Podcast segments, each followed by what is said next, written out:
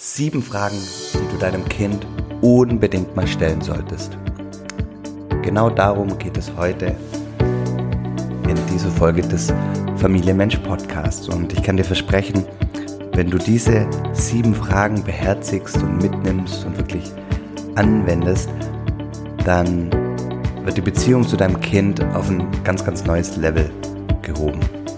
Und welche sieben Fragen das sind, das erzähle ich dir nach dem Intro.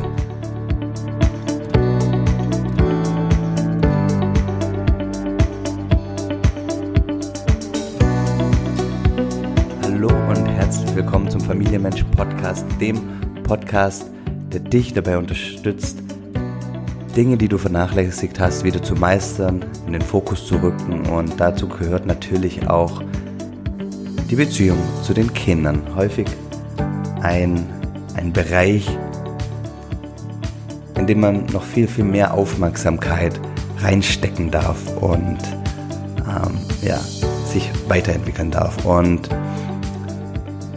wenn wir mal ganz ehrlich sind, ist unser Ziel für unsere Kinder, dass sie glücklich sind.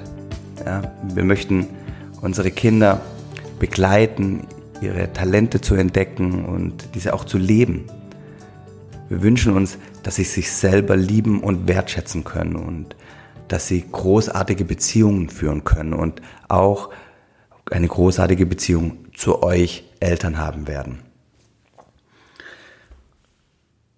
Und dazu ist es auch total wichtig, wie immer im Leben, dass wir in Dialog gehen, dass wir in die Kommunikation gehen. Und da habe ich mal sieben Fragen definiert, die du von Zeit zu Zeit immer mal wieder deinem Kind stellen darfst. Und natürlich sind diese Fragen, das darfst du anpassen, ja, aufs Alter des Kindes ähm, und natürlich auch in, in, der Wortwahl, dass es für das Kind passt, was einfach zur Familie passt. Also nicht nur eins zu eins übernehmen, aber einfach den Sinn dahinter, ähm, hinter den Fragen ähm, aufnehmen und mit deinem Kind in Dialog gehen und natürlich auch nicht alle sieben Fragen auf einmal. Das wäre wahrscheinlich ähm, too too much, viel zu viel. Also gehen wir mal rein in die sieben Fragen. Die erste Frage wäre, ja, was hättest du gerne mehr von mir?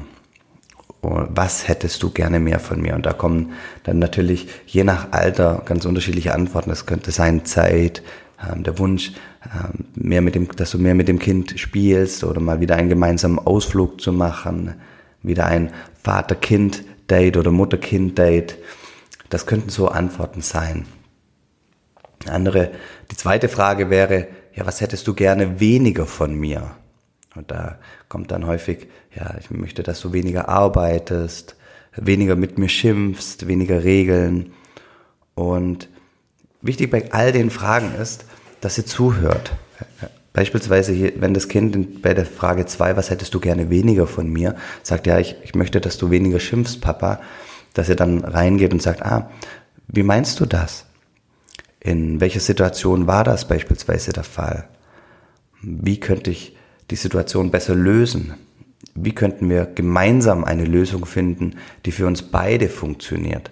Also es geht da wirklich darum, ähm, mal reinzuspüren, reinzufühlen, okay, wo steht das Kind? Wie sieht das Kind eure Beziehung? Und dann gar nicht irgendwie dazu bewerten. Also das Kind soll auch wirklich den Gefühl haben, okay, jetzt ist hier ein offener Raum, ich kann wirklich sagen, was ich, was ich denke und werde dafür nicht verurteilt, sondern ähm, Papa oder Mama interessiert sich da wirklich für mich. Die dritte Frage ist, was war dein schönstes gemeinsames Erlebnis mit mir, was wir in der letzten Zeit miteinander verbracht haben ähm, oder gemacht haben? Also was war dein schönstes gemeinsames Erlebnis mit mir? Und dabei geht es darum zu lernen, ja, was begeistert dein Kind? Was, was macht deinem Kind Freude? Und oftmals sind das ganz, ganz andere Dinge, als wir im Kopf haben, was das Kind sagen wird.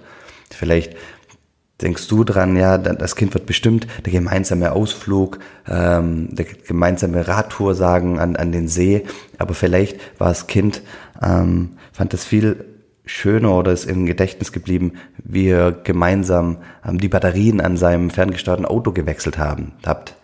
Irgendwas, also da, da kommen ganz oft überraschende Antworten. Die vierte Frage wäre, ja, was findest du gut an mir? Und die fünfte Frage ist natürlich da im Umkehrschluss, was könnte ich aus deiner Sicht machen, um ein noch besserer Papa zu, für dich zu sein?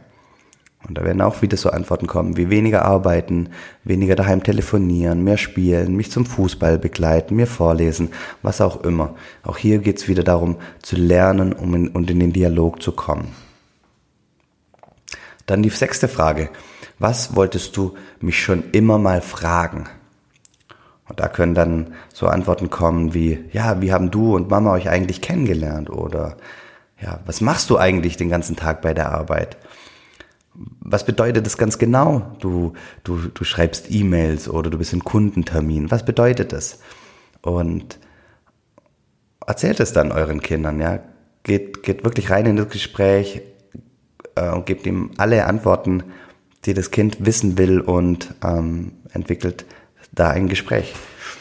Und die siebte Frage, ganz, ganz wichtig finde, wie kann ich dich aktuell am besten unterstützen? Wie kann ich dich aktuell am besten unterstützen? Und da kann natürlich auch kommen, ja, weniger schimpfen, ähm, mir bei Mathe helfen, was auch immer.